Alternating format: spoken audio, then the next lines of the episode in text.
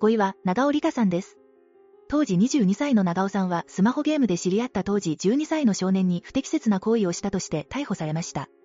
え、それはどういうことなの？大人の女性と少年って、どうやって知り合うの？スマホゲームの荒野行動を通じて知り合ったようです。実はこのゲーム、GPS やボイスチャットなどの機能がついているため、出会い系のように使われたりしています。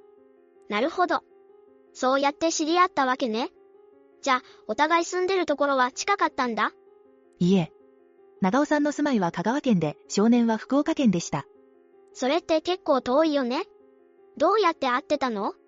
長尾さんが少年の住む福岡県に行き、ホテルに呼び出して行為をし、その後長尾さんの自宅に少年を呼び出し、連日行為を行っていたそうです。なるほど。